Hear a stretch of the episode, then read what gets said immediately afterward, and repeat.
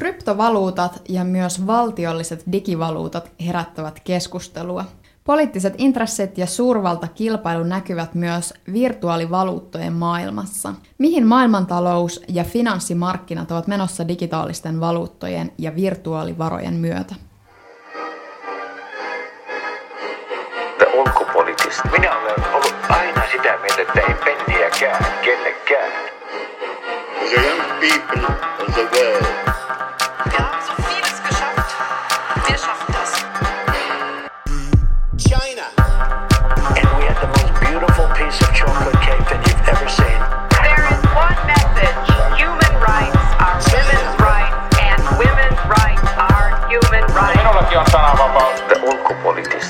parempaa ulkopoliittista keskustelua.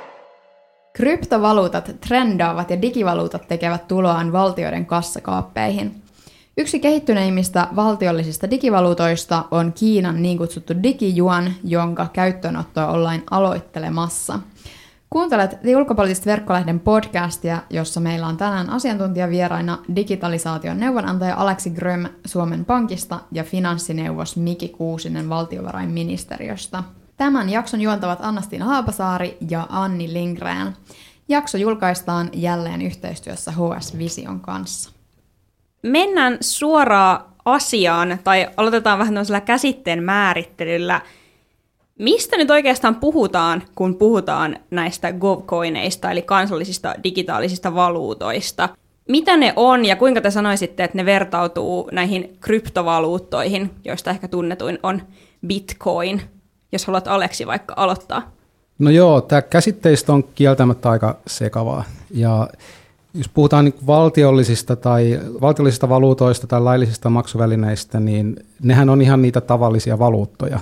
Että sinänsä niitä varten ei ehkä tarvita mitään uutta sanaa. No sitten meillä on kryptovaluutat ja virtuaalivaluutat, joka on niin oma juttuunsa. Ne vähän matkii ehkä oikeiden valuuttojen ominaisuuksia, mutta niissä ei ole kuitenkaan niin käytön puolesta hirveän paljon samankaltaisuuksia, että niitä ei käytetä maksamiseen tai samalla tavalla kuin käytetään tavallisia valuuttoja. Se, mitä valtiot ja keskuspankit tällä hetkellä suunnittelee, että digitaalisia maksuvälineitä, niin ei olla suunnittelemassa uutta valuuttaa tai digitaalista valuuttaa, vaan enemmänkin vaan maksujärjestelmää sen olemassa olevan valtiollisen valuutan tueksi. Eli, eli siinä mielessä oli sitten kyse Euroopasta tai Kiinasta tai mistä tahansa, niin uutta valuuttaa ei olla kehittämässä. Ei, ei sen enempää digitaalista kuin mitään muutakaan, vaan enemmänkin maksusovelluksia tai maksupalveluita. Onko sulla Miki vielä lisättävää tähän näiden asioiden määrittelyyn, josta nyt tässä jaksossa tullaan puhumaan?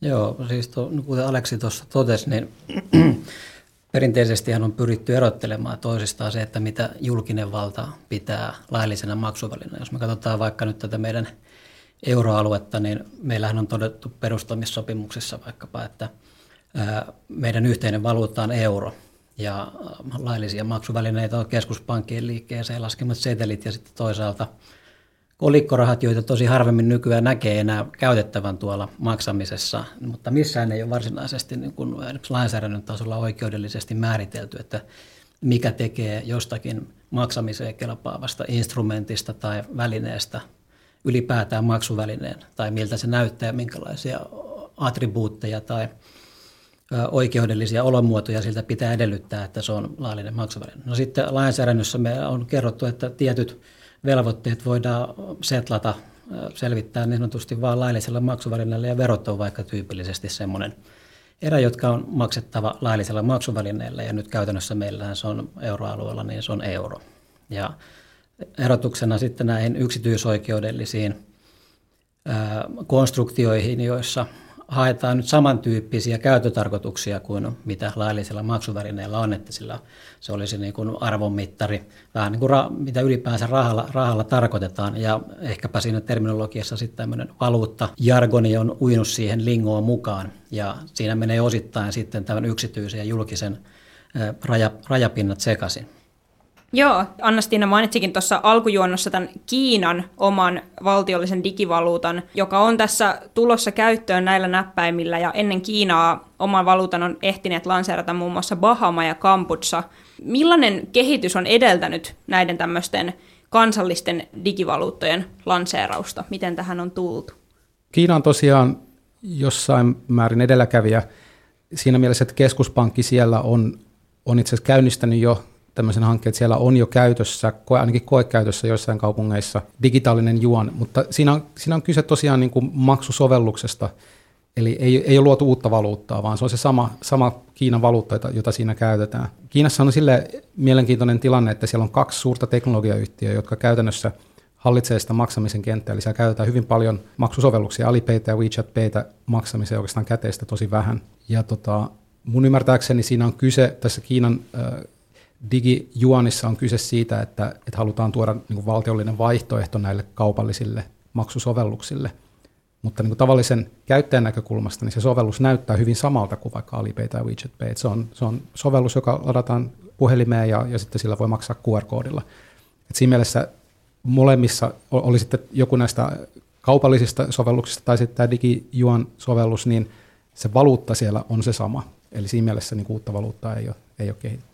Onko tässä sitten kyse siitä, että Kiina pyrkii niiltä teknologiajäteiltään ottamaan valtaa pois ja jotenkin keskittämään sitä enempi itselleen?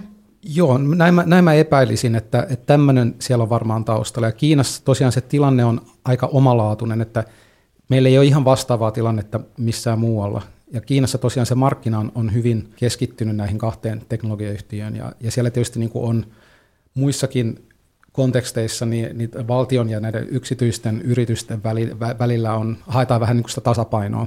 Ja mä luulen, että tässä on kyse vähän samasta asiasta, että on huomattu, että se maksamisen markkina on, on hyvin paljon niin keskittynyt näiden kahden teknologiayhtiön haltuun, ja sitä ehkä yritetään vähän sitten niin kuin hillitä tarjoamalla tämmöinen valtiollinen vaihtoehto. Näetkö Miki, että siinä taustalla on muitakin syitä, miksi Kiina on nyt ottanut tämän digijuonin käyttöön?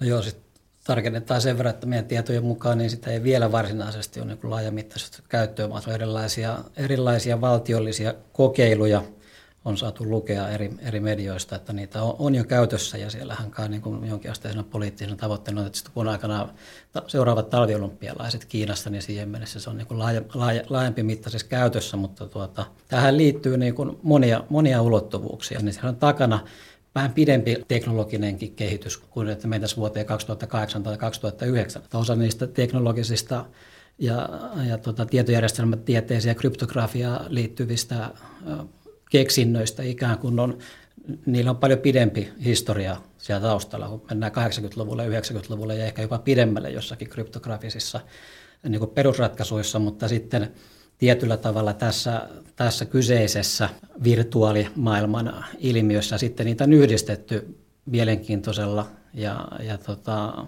ehkä rajoja rikkovalla tavalla nyt sitten niin kuin tänne finanssijärjestelmän, rahoitusjärjestelmän puolelle.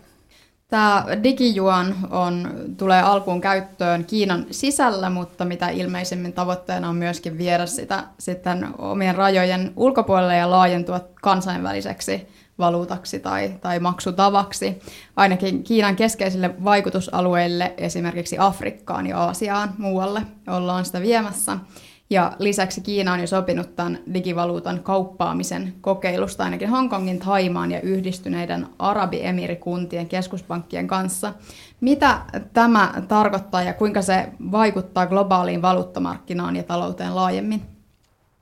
Mennään ensin ihan käytännön tasolle, niin mitä se tarkoittaisi, niin olisi se, että on joku henkilö, joka ei ole Kiinassa, ja hän pystyisi lataamaan sen sovelluksen omaan puhelimeen ja, ja sen jälkeen lataamaan sinne jostain niitä juoneja ja, ja sitten käyttää sitä maksamiseen. No siinä herää tietysti kysymys, että mihin, mihin joku tarttisi niitä juoneja maksamiseen. No ehkä se on se, että voi ostaa kiinalaisesta verkkokaupasta jotain. Mä en tiedä, onko tämä, siellä taustalla, mutta sinänsä se sovellus ei vielä tarkoita sitä, että, että Kiinan valuutta alettaisiin käyttämään muissa maissa. Sitten täytyy tapahtua aika paljon enemmän, että joku kokee niin kuin hyödylliseksi tai tarpeelliseksi alkaa käyttämään juoni jossain vaikka sitten Afrikassa tai, tai missä, missä sitä sovellusta voikin sitten ladata. Eli sinänsä se, se sovellus on se sama, että t- tässä päästään ehkä just siihen niin kuin isompaan niin kuin geopoliittiseen kysymykseen, että mahdollistaako tämä sovellus tai tämä järjestelmä sen, että juoni käytetään laajemmin. No, mä, mä en ole niin ihan varma, että onko, onko se niin siitä tekniikasta kiinni vai siinä vaaditaan ehkä vähän isompia tekijöitä sitten, että ylipäätään joku haluaa pitää hallussaan ja käyttää juoneen jossain muualla kuin Kiinassa. juonin osuus tässä maailman kaupassa on tällä hetkellä semmoisen nelisen prosenttia ja dollarin edelleen se 88, niin onko sillä, voiko sillä olla vaikutus siihen, että sitten sen juonin käyttö ja markkinaosuus kasvaa?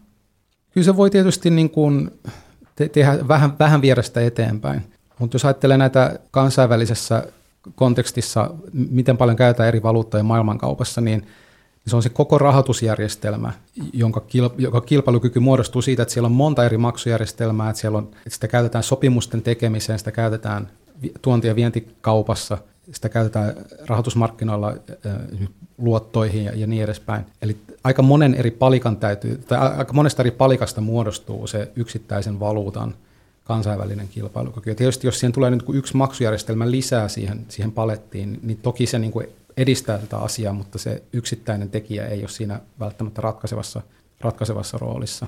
Et siinä täytyy katsoa niin kuin kokonaisuutena sitä juonin ja Kiinan taloutta, että kuinka, kuinka mielenkiintoisia kuinka houkuttelevia palveluja se tarjoaa sitten niin kuin maailmanlaajuisesti.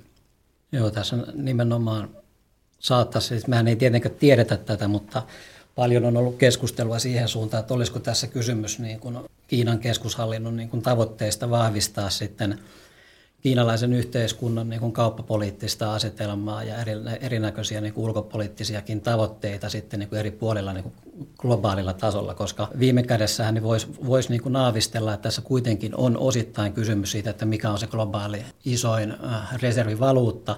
Viime kädessähän tässä on niin kuin kysymys käytännössä niin dollarisoidusta globaalista rahoitusjärjestelmästä. Että jos katsotaan vaikka kuinka paljon esimerkiksi The Economistin tietojen mukaan viime vuonna pelkästään, niin äh, Hongkongissa setlattiin dollarin määrästä ulkomaankauppaa yli 11 triljoonaa. Ja kun mietitään sitten niin kuin Kiinan ambitio, mahdollisia ambitioita eri, eri, erilaisilla kauppa-alueilla nyt sitten vaikka Aasian laajemmin ja ja latinalaisen Amerikan maat tai Afrikka, niin on tietysti selvää, että Kiinan keskushallinnon intressissä saattaisi vaikkapa olla semmoinen maailmantila, jossa nähdään, että sitä isoa ulkomaan kauppaa, vientiä ja tuontia voidaan niin kuin rahoittaa ja viime kädessä se, ne maksuvelvoitteet sitten setlataan jollain muulla äh, valuutalla tai välineellä kuin dollareilla. Ja sitten taas niin kuin ehkä amerikkalaisten näkökulmasta ja, ja muiden tämmöisten isompien KV-rahoituslaitosten ja instituutioiden näkökulmasta. Se tietysti nostaa kysymysmerkkejä, koska tähän asti me ollaan totuttu siihen, että valtaosa, dollari on iso reservivaluutta, sitten tulee euro, punta ja Japanin tuota jeni, ja, ja on totuttu siihen, että dollarimääräisesti setlataan näitä transaktioita. Ja se myös niin kuin rahan toisella puolella on sitten tietenkin sen tässä mielessä, kun ollaan laillisessa rahoitusjärjestelmässä, pankkijärjestelmässä, niin on tietty jäljitettävyys näillä, näillä kaupoilla ja sitä kautta muodostuu sitten niin kuin valtava määrä tietoa siitä, että mitä niin kuin globaalilla tasolla maailmassa tapahtuu, minkälaisia valtavia infrahankkeita rahoitetaan ja kenen rahoilla. Ja silloin tietysti sitten joidenkin isojen valtiollisten toimijoiden näkökulmasta niin, niin kuin aika paljon heijastusvaikutuksia, että siinä on viime kädessä tiedosta ja sitä kautta niin kuin tämmöistä erilaisista valta-asetelmista sitten minun näkökulmastani osittain, osittain kysymys. Kun puhutaan äh, näistä infrastruktuurihankkeista ja sitten geopolitiikan ja geotalouden palusta ja näin, niin Kiinalla on näitä infrastruktuurihankkeita näillä tietyillä strategisilla alueilla, niin pystyisikö se jollain tavalla painostamaan tai pakottamaan tiettyjä alueita käyttämään sit, sitä omaa digijuoniaan siellä? On se, on se ajateltavissa, kyllä se on ajateltavissa. Yksi mielenkiintoinen pointti, kun puhutaan infrahankkeista, niin silloin puhutaan niin todella suurista summista. Ja tällainen rahat, mitä siinä liikutellaan, ne liikkuu sitten niin pankkien välillä tai investointipankkien välillä ja puhutaan niin miljardeista. Ja se on tietysti niin aika lailla eri asia kuin se digijuon, mistä me lähdettiin keskustelemaan, jota voi käyttää sitten jossain – poistaa jäätelöitä tai tällaista näin, niin puhutaan tosi pienistä summista kerrallaan. Ja tästä tulee ehkä just se, että voiko yksi niin kuin edistää toista, niin mun mielestä näyttää niin kuin aika erilaisilta olennoilta tämä, tämä maksusovellus ja sitten nämä infrahankkeet. Mutta toki ne niin kuin yhdessä muodostaa sen juonin niin kuin ekosysteemin tietyllä tapaa. Ja, ja se, että ne molemmat on olemassa, voi tietysti niin kuin tehdä, tehdä niistä houkuttelevampia. Voiko, voiko jotain toista maata pakottaa käyttämään No, kysymys on siitä, missä, missä, miten sopimukset laaditaan. Että jos, jos, jos tehdään vaikka investointia, Kiinasta sijoitetaan rahaa johonkin toiseen maahan ja se, jos se sovitaan, että se, se raha maksetaan juoneissa ja maksetaan takaisin juoneissa, niin silloinhan siinä on pakko ne maksut suorittaa juoneissa. Toivoo ehkä olla semmoinen niin tapa, millä, millä sitten niin kuin ikään kuin ohjataan käyttämään jotain tiettyä, tiettyä maksujärjestelmää tai tiettyä valuuttaa. Että, että lähdetään niistä sopimuksista liikkeelle, että missä summissa niin sovitaan, että, ne, ne, että se rahoitus hoidetaan ja, ja sitten siitä mennään käytäntöön. Niin, tuli siitä oikeastaan mieleen, että kun on tämä 88 versus 4 nämä markkinaosuudet dollarin ja juonin välillä, niin uskoisin, että Kiina jotenkin tässä suurvaltapoliittisessa kilpailussa myös pyrkisi sitä vähän työntämään ylöspäin ja tasottamaan tätä suurta eroa niiden välillä. Ja tuohon voi sen verran lisätä, että yksi mielenkiintoinen käyttöalue ja sitten taas niin kuin muiden valtioiden näkökulmasta, miksi on ehkä oleellista sitten lähteä Euroopassa tai USAssa tai muualla myös sitten itse mukaan tähän ikään kuin uusien maksujärjestelmien ja ehkäpä rahajärjestelmienkin kehitykseen, koska sitten taas niin kuin tuohon äskeiseen teemaan liittyen, niin vaikkapa globaalisti löytyy iso joukko maita, joiden niin kuin tärkein kauppakumppani on Kiina. Ja sitten saattaa olla maita, joilla on sitten niin kuin erilaisten hyödykkeiden raaka-aineiden näkökulmasta isoja kaupallisia intressejä. Ja sitten taas, jos nämä isot kaupat päästään setlaamaan jossain muussa kuin dollarimäärästä, niin se päästään myös usein kiertämään sitten mahdollisesti erinäköisiä kauppapakotteita, saartoja ja tämän tyyppisiä sanktioita, jotka on niin kuin globaaleilla foorumeilla niin kuin, niin yhteisesti sovittu turvallisuusneuvostot ja niin poispäin. Mutta tota, sitten jos peruutetaan nyt takaisin ehkä tähän meidän aiheeseen, aiheeseen ja tuota, mietitään näiden rahoitus- ja maksujärjestelmän ja niin kuin kiinalaisten yksityishenkilöiden ja pienyritysten ja yritysten näkökulmasta, niin tällähän on niin kuin monta ulottuvuutta myös siellä sen yhteiskunnan sisällä, niin kuin olisi missä tahansa yhteiskunnassa, missä otetaan tämmöinen eh, digitaalinen eh, raha käyttöön.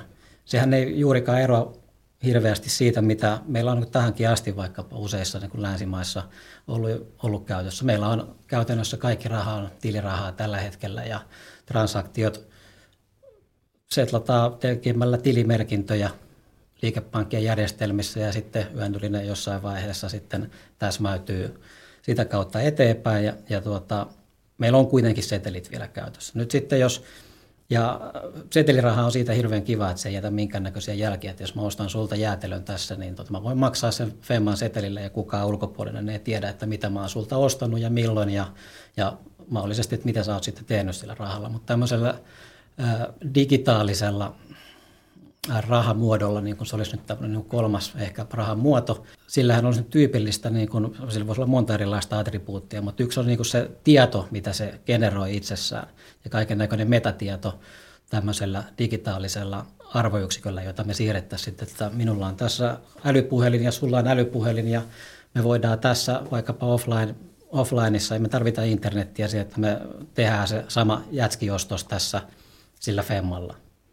Ja nyt kun otetaan tämän tyyppisiä järjestelmiä käyttöön, niin sitten tietenkin tämä, mitä sillä tiedolla tehdään ja kuka sitä ikään kuin pääsee jatkohyödyntämään. Ja tämä tämmöinen niin kuin rahoitusmarkkinoilla syntyvä big data-keskustelu ja se valtava määrä tietoa niin kuin ihmisten käyttäytymisestä yhteiskunnassa ja miten raha kulkee ylipäätään niin kuin talouksissa on sitten tietenkin se isoin kysymys. Ja ehkä kiinalaisten, sen verran mitä olen yrittänyt sitä seurata, seurata tässä vuosien aikana, niin Kiinassahan tyypillisesti tämmöisestä tavanomaisesta maksuliikenteestä, niin valtaosa on ohittanut täysin ja tyystin perinteisen valtion kontrolloiman pankkijärjestelmän, ja palkkoja ja muita maksetaan suoraan WeChatin ja Alipayn tyyppisiä järjestelmiä, ja kukaan ei oikein tiedä, mitä siellä sitten niin viime kädessä tehdään sillä rahalla. Nythän tämä tämmöinen järjestelmä, jossa voidaan se se liikepankin maksuinfra, liikepankkien sikäläinen maksuinfrastruktuuri ja järjestelmät ohittaa kokonaan, niin on, avaa sitten niin mielen, mielenkiintoisia kontrollifunktioita sitten sinne taustalle ja ehkä se herättää sitten uuden joukon mielenkiintoisia kysymyksiä. Sä johdattelitkin meitä tässä jo suurvaltapolitiikasta takaisin enemmän tänne yksilötasolle, niin Kansainvälisesti Kiina tosiaan on aika otollinen yhteiskunta tämän digijuonin kaltaisille uudistuksille. The Economist-lehden mukaan Kiinassa tehtiin viime vuonna mobiilimaksuja noin 55 miljardilla eurolla, eli, eli yli 300 kertaa enemmän kuin esimerkiksi Yhdysvalloissa vastaavana aikana. Digiloikka on puhuttanut koronan aikana ja toki muutenkin kansainvälisesti. Miten mieltä olette siitä, että miten nämä digivaluuttojen tuomat muutokset vaikuttaa sellaiseen niin kuin digitaaliseen eriarvoisuuteen maiden välillä ja sitten toisaalta valtioiden sisällä? Digitalisaatio, siinä on riski, että se tietyllä tapaa lisää eriarvoisuutta tai ainakin eri väestönosilla on, on pikkasen eri mahdollisuudet päästä käyttämään ö, tiettyjä palveluita ja Euroopassa tämä näkyy tosi hyvin sekä maiden sisällä että sitten maiden välillä. Ajatellaan vaikka euroa käyttävät maat, euroalue, niin on ihan valtavat erot siinä, että joissain maissa käytetään tosi paljon, niin kuin Suomessa ei oikeastaan käteistä niin kuin juurikaan enää käytetä. Korona on varsinkin niin kuin lisännyt näiden digitaalisten palveluiden käyttöä, korttimaksamisen käyttöä. Ja sitten taas toisissa euromaissa niin kuin ihan, ihan samalla, samasta rahasta periaatteessa kyse, niin, niin perustuu, talous perustuu lähes täysin käteisrahaan. Ja tota, Kiinassa mun ymmärtääkseni, jos ajattelee niin kuin valtion tavoitteita digitalisaation edistämisessä, niin yksi tavoite on nimenomaan se, että se vähän niin kuin tasoittaisi niitä mahdollisuuksia, että se, että valtio tai keskuspankki tarjoaa maksusovelluksen, niin ne haluaa proaktiivisesti tuoda sen myöskin niihin, niille väestön osille, joita, joilla ei tällä hetkellä välttämättä helposti pääsy Alipayn ja WeChat Payn tapaisiin palveluihin. Eli siinä on niin puolensa ja puolensa, että digitalisaatio sinänsä, että usein niin puhutaan siitä, että toiset on ikään kuin siellä etujoukoissa ja, ja hyötyy niistä palveluista ja, ja tavallaan siitä kasvavasta taloudesta, mikä siinä syntyy, ja, ja osa porukasta voi jäädä pikkasen jälkeen. No sitten voi olla niin valtio, joka sitten yrittää korjata sitä tarjoamalla vastaavia palveluita sitten, sitten muille. Että tämä on, tämä on tavallaan se, se tota, tasapainoilu, mitä siinä yritetään tehdä. Joo, siis samaa hengenvetoa voidaan tuosta jatkaa, että onhan kuitenkin niin, että välttämättä tietyissä kehittyvissä maissa ja ehkä voitaisiin arvella, että jossain päin Kiinan maaseutu ja muuta, niin ihmisille välttämättä ei ole pääsyä perinteisten maksupalvelujen ja rahalaitosten niin kuin palvelujen piiriin muuta kuin nyt sitten käsittääkseni näillä Tencentin ja Alibaban ja Alipay konsernien niin kuin käyttäjinä on, näitä, heidän applikaatioidensa käyttäjinä on melkein kaksi miljardia ihmistä ympäri Aasiaa ja, ja maailmaa. Niin tämmöisestä niin kuin financial exclusion ja unbanked problematiikastahan on puhuttu sitten niin kuin ihan kansainvälisilläkin foorumeilla, että näillä ei nyt välttämättä lohkoketjuteknologioilla, mutta vastaavan tyyppisillä wallet-palveluilla niin pystytään saavuttamaan sitten laajemmin niitä kuluttajia ja kotitalouksia ja pienyrityksiä, jotka tarvii myös niitä rahoituspalveluja, koska se on yllättävän iso osa, miten, miten tuota, saatetaan mennä alhaisen niin kuin bruttokansantuotteen alueille, niin tuota, yllättävän monella on erittäin kallis älypuhelin kuitenkin käytössä. Ja sillä saavutetaan sitten hyvin tehokkaasti ne kuluttajat ja kotitaloudet sillä. Onko tässä siis digijuonissa lähinnä kyse semmoisesta niin valtion lanseeraamasta PayPalista, tai MobilePaysta, joka periaatteessa sitten vaan niin olisi sen valtion tekemä, mutta että siinä ei ole se, paljon sen kummempaa teknologiaa tai keksintöä taustalla. Joo, kyllä. Nyt sä osuit niin asian ytimeen ihan täysin, että se on juuri näin, että se ainut ero on, on se, että kuka sen palvelun tarjoaa, mutta se sovellus on ihan samanlainen, että keskuspankit tai valtiot, niille ei ole mitään erilaista niin ohjelmi, erilaisia ohjelmistoja tai erilaisia sovelluksia olemassa. Ei niillä ole niin jemmassa missään mitään semmoista teknologiaa, mitä ei olisi jo kaupallisilla tarjoajilla käytössä. Niin siinä mielessä se on tosiaan, se on vähän sama kuin Alipay tai PayPal. Ainut ero on se, että kuka sen tarjoaa. Mutta jos kuitenkin mietitään sitä, että esimerkiksi The Wall Street Journalin artikkelissa, joka, joka Hesarissakin on käännettynä julkaistu, on puhuttu siitä, että, että tämmöisellä digitaalisella rahalla olisi suuret käyttömahdollisuudet niiden 1,7 miljardin ihmisen keskuudessa, joilla maailmassa ei ole pankkitiliä. Jos tämä on tällainen tavallaan niin kuin valtiollinen PayPal, niin miten se sitten siinä niin kuin tavallaan toteutuu? Että onko tämä oikeasti tällainen tasa-arvoista, ja joka, joka toisi ihmisille paremmat mahdollisuudet päästä niin kuin rahaan käsiksi ja, ja omaan talouteen, taloudenpitoon?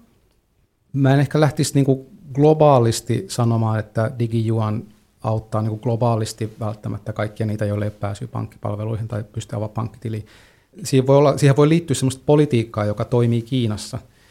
Täytyy muistaa, että tietysti jos, jos meillä on sovelluksia tai maksupalveluita, niin niiden kehittäminen ja, ja tuottaminen maksaa jotain, että niistä täytyy maksaa jotain jotain hintaa, että niitä ei voi käyttää ilmaiseksi. No, valtio pystyy kuitenkin ehkä subventoimaan sitten tai tarjoamaan vastaavan palvelun ilmaiseksi omille kansalaisilleen. Tietenkään globaalissa mittakaavassa se ei välttämättä onnistu, mutta niin kuin yhden maan sisällä niin valtio pystyy subventoimaan ja tarjoamaan ehkä halvemmalla tai ilmaiseksi niitä palveluita, joista normaalisti joutuisi maksamaan, jos ottaa kaupalliset tarjoilut. Se herättää tietysti sen kysymyksen, että vääristääkö se kilpailua markkinoille, ja vastaus on, että kyllä potentiaalisesti se, se aiheuttaa vääristymiä sitten niin kuin kilpailullisille markkinoille, mutta se on taas sitten tavallaan sen maan oma ongelma, että, että Kiina sitten ratkaisee se omalla tavalla ja Euroopassa me mietitään se sitten omalla tavalla.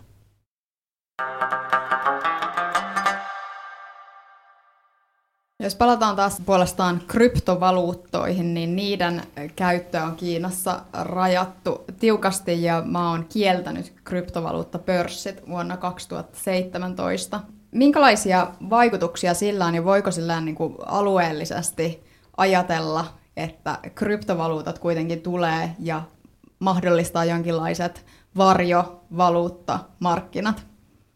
Kryptovaluutat varmaan tulee, mutta ne ei, ne ei tule sillä tavalla kuin ehkä kuvitellaan. Että ne, ne ei ole valuuttoja siinä mielessä, että niitä ei käytetä kuin valuuttoja, niitä ei käytetä maksamiseen.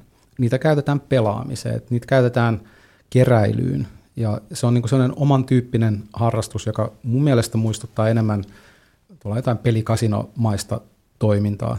Ja se on ehkä se, mitä Kiinan valtio haluaa rajoittaa jollain tavalla tällä tota, lainsäädännöllä – niillä ei ole käytännössä mitään markkinaosuutta maksamisen markkinoilla. Jos puhutaan niin kuin Kiinan maksamisen markkinoista, niin ne on kyllä täysin Alipay ja, ja WeChat Pay, jotka hallitsevat niitä, ja sitten pankit ja, ja perinteiset ö, kortit ja käteinen, että et se on se, mitä käytetään rahana.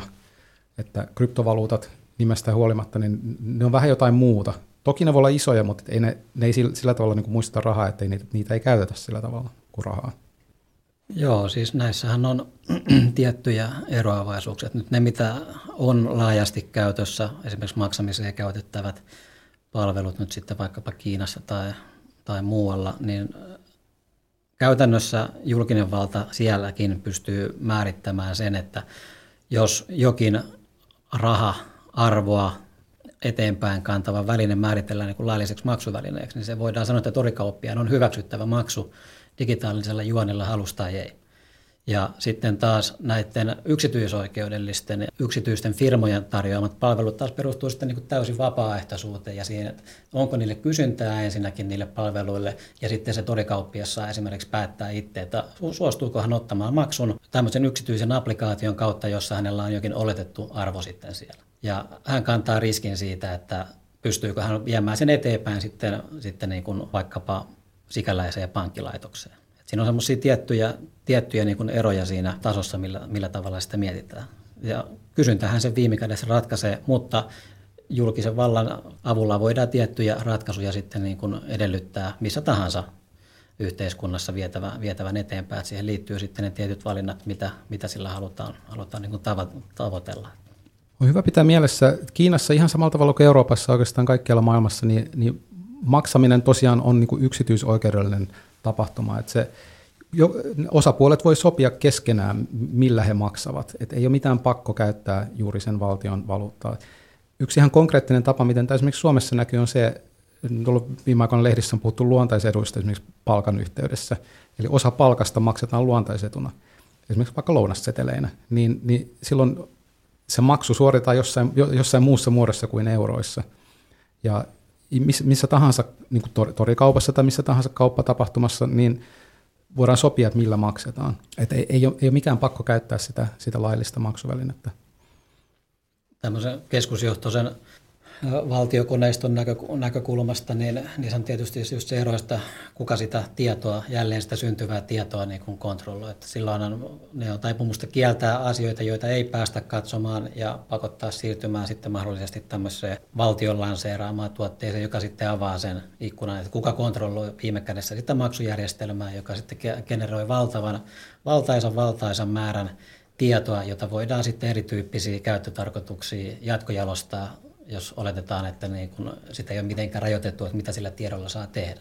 Nyt jos katsotaan vaikka eurooppalaista, tätä meidän niin kuin päivittäismaksamista.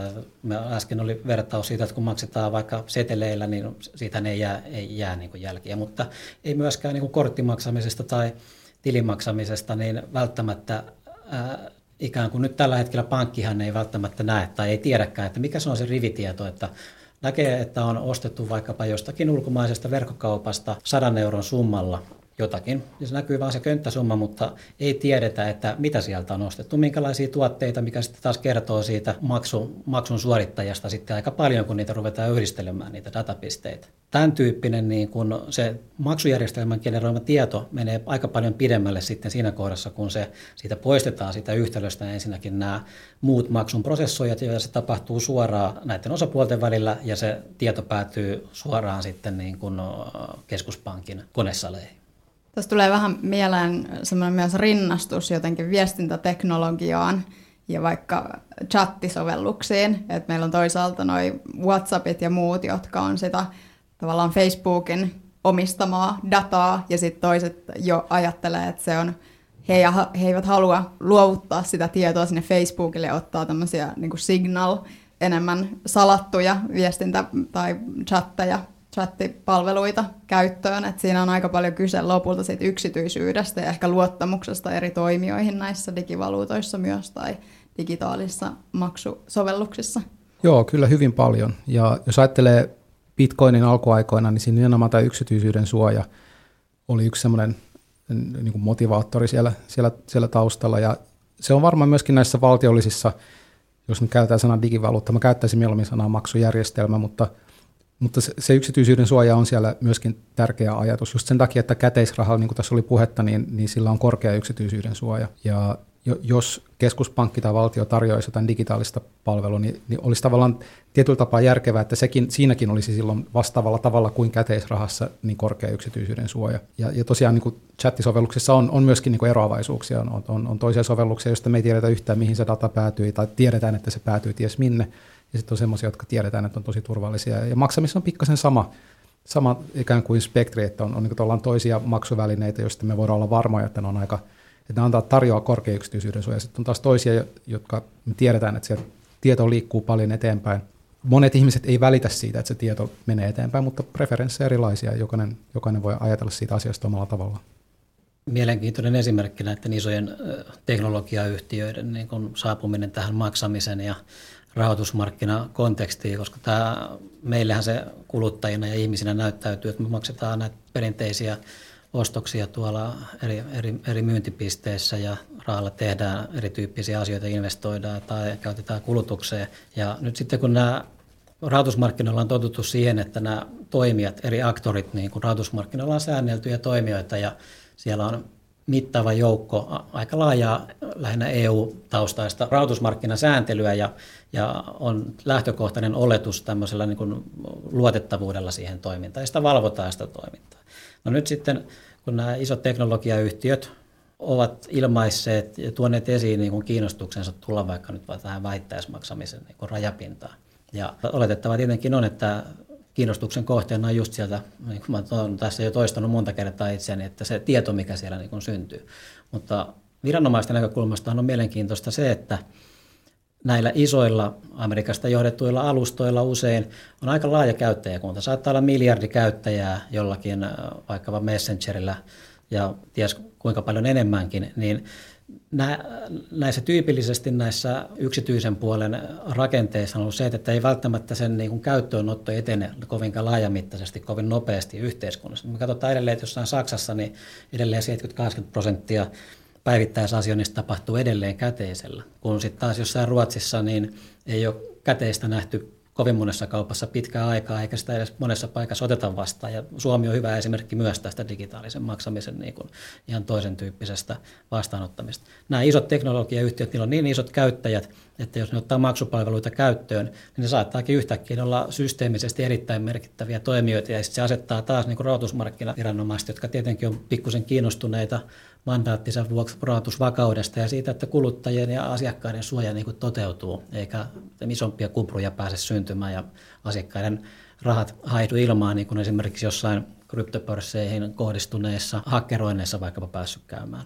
Niin siihen tulee sitten, se laajenee taas se kysymyksen asettelu siitä, että mitä, mitä pitää ottaa huomioon, että siis rahoitusmarkkinoille ja maksamiseen ei voi vaan tulla, vaan se edellyttää käytännössä toimilupaa ja pitkällistä ja kallista prosessia rahoitusmarkkinaviranomaisten kanssa asioimisessa ensin ennen kuin sitä semmoista toimintaa voidaan aloittaa.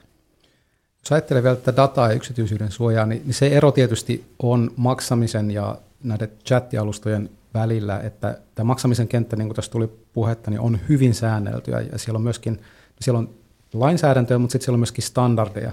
Eli se on jo aika, aika lailla niin kuin kontrolloitu, että minkä tyyppistä tietoa ja kuinka paljon siellä liikkuu, ja se on niin kuin huomattavasti jäsennell, jäsennellympää se tieto kuin mitä vaikka näissä chattialustoissa tai teknologia-alustoissa yleensä liikkuu.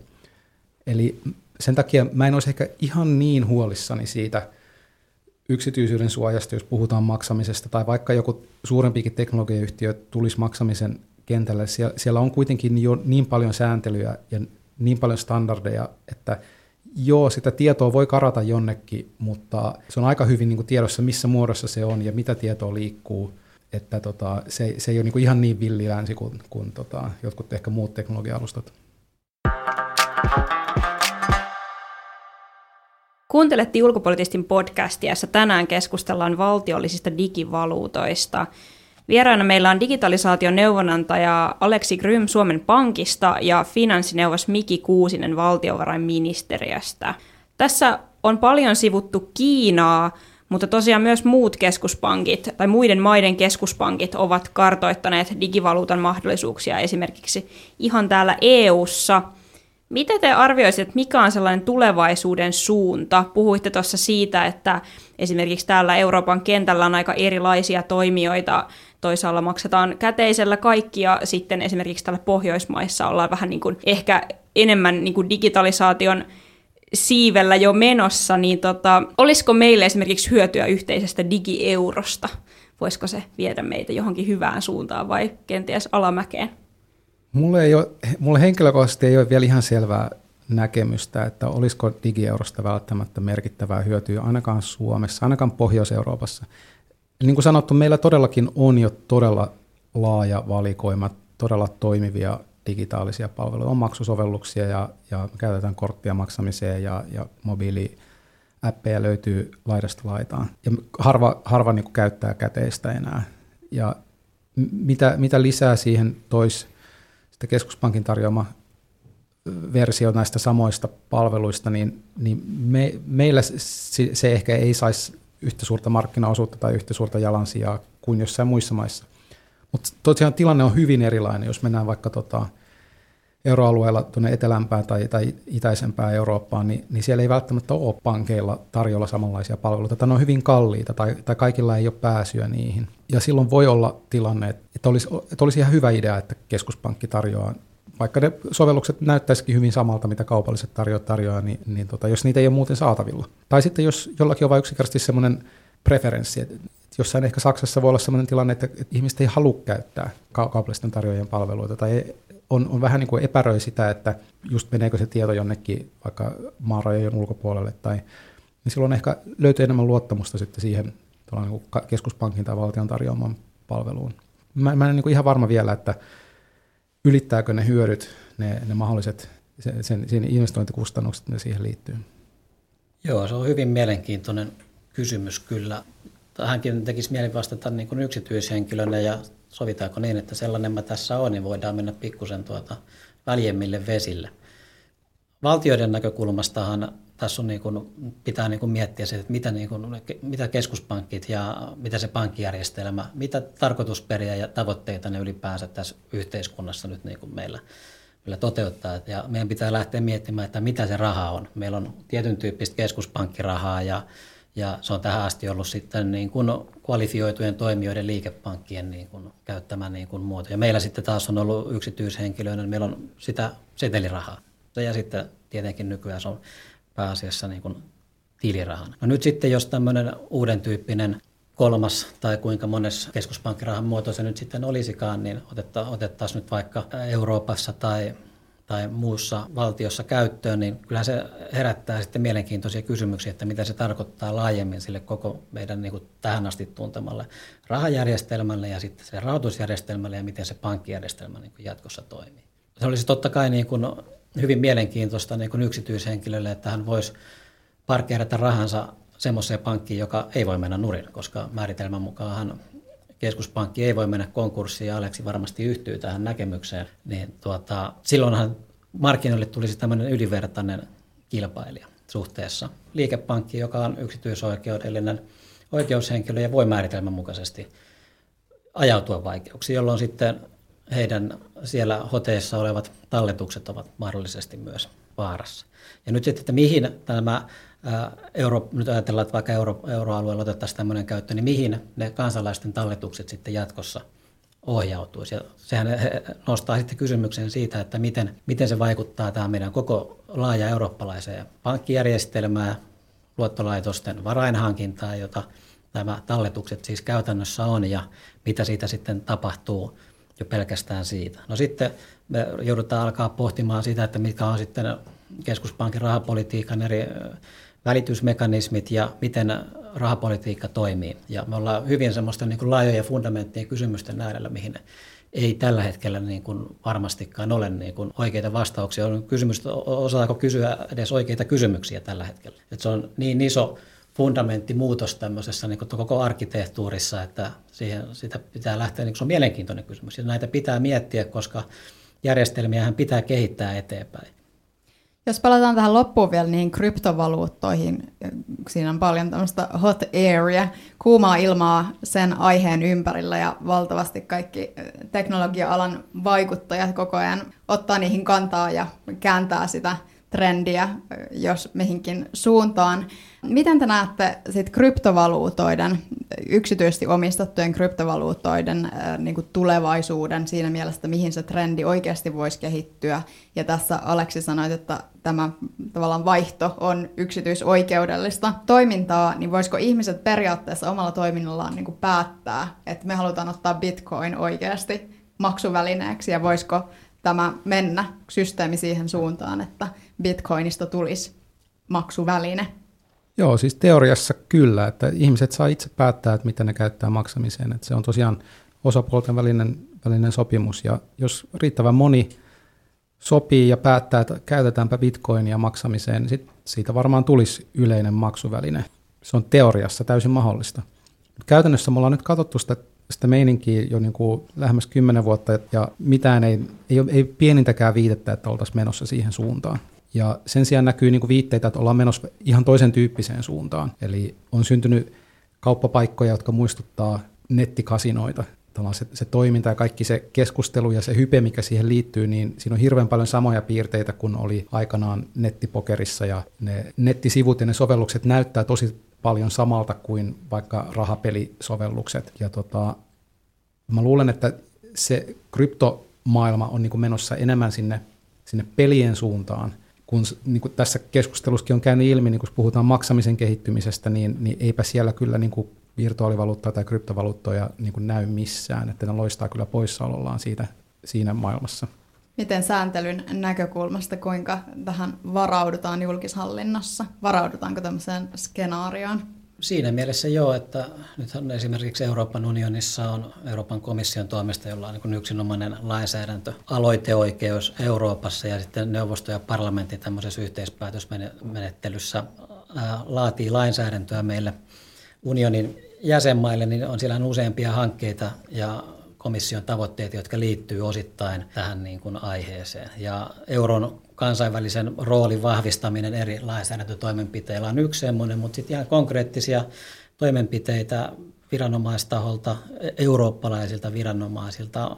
Voidaan mainita vaikka tämmöinen komission digitaalisen rahoituksen strategia, joka julkaistiin viime vuoden syyskuussa. Ja siihen liittyy useampia lainsäädäntöaloitteita. Osa liittyy vähittäismaksamisen kehittämiseen, mutta siellä on esimerkiksi tämmöinen komission asetusehdotus virtuaalivarojen markkinoista, joka olisi niin kun, kun rahoitusmarkkinoilla on paljon sääntelyä, puhutaan MIFIDistä, joka sääntelee nyt hetkisten rahoitusvälineiden kaupankäyntiä niin kuin koko Euroopan unionin alueella, ja se on niin kuin harmonisoitua lainsäädäntöä. Nyt vähän vastaavan tyyppistä sääntelykehikkoa tällä hetkellä parhaillaan neuvotellaan neuvostossa siltä osin, että se koskisi myös jatkossa tämä uusi sääntelykehys virtuaalivaroja, niiden tarjoamista yleisölle ja kaupankäyntiä ja kaikkia siihen liittyvää niin kuin kaupallista, kaupallista toimintaa. Että useita tämmöisiä niin kuin hankkeita on tekeillä. Mitä nyt sitten tulee tähän hyvään kysymykseen siitä, että miten tämä voisi nähdä tämän tulevan kehityksen, että Mä henkilökohtaisesti, mulla, mulla ei ole ehkä niin penseä suhtautuminen, että tässä on niin teknologisissa kehitysaskeleissa on aina paljon hyvää ja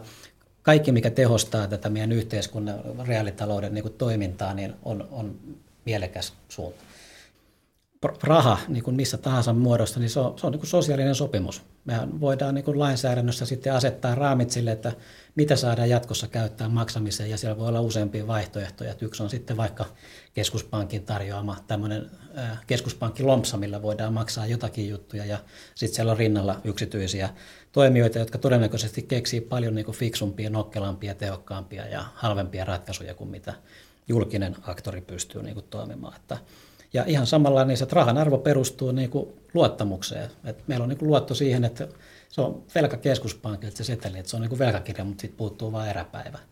Että mehän voidaan sitten jatkossa sopia, että on useampia tämmöisiä maksamiseen käytettäviä ratkaisuja, jotka sitten päätyy johonkin niin kuin yhteismitalliseen tiliin, missä sitä meidän, me ollaan itse päätetty, että tätä kutsutaan nyt niin kuin arvoksi ja että tällä rahalla mitataan näitä asioiden arvoa. Että se, mitä se tulevaisuudessa on, niin sitä mä en, mä en osaa lähteä arvailemaan, mutta tässä on mielenkiintoisia niin kuin tulokulmia tähän keskusteluun ja eletään mielenkiintoisia aikoja. Tähän on hyvä päättää. Olet tosiaan kuunnellut nyt ulkopoliittistin podcast-jaksoa, jossa on juteltu virtuaalivaroista, eli valtiollisista digivaluutoista ja kryptovaluutoista muun muassa. Kiitos paljon haastattelusta Aleksi Grym ja Miki Kuusinen. Kiitos. Kiitos.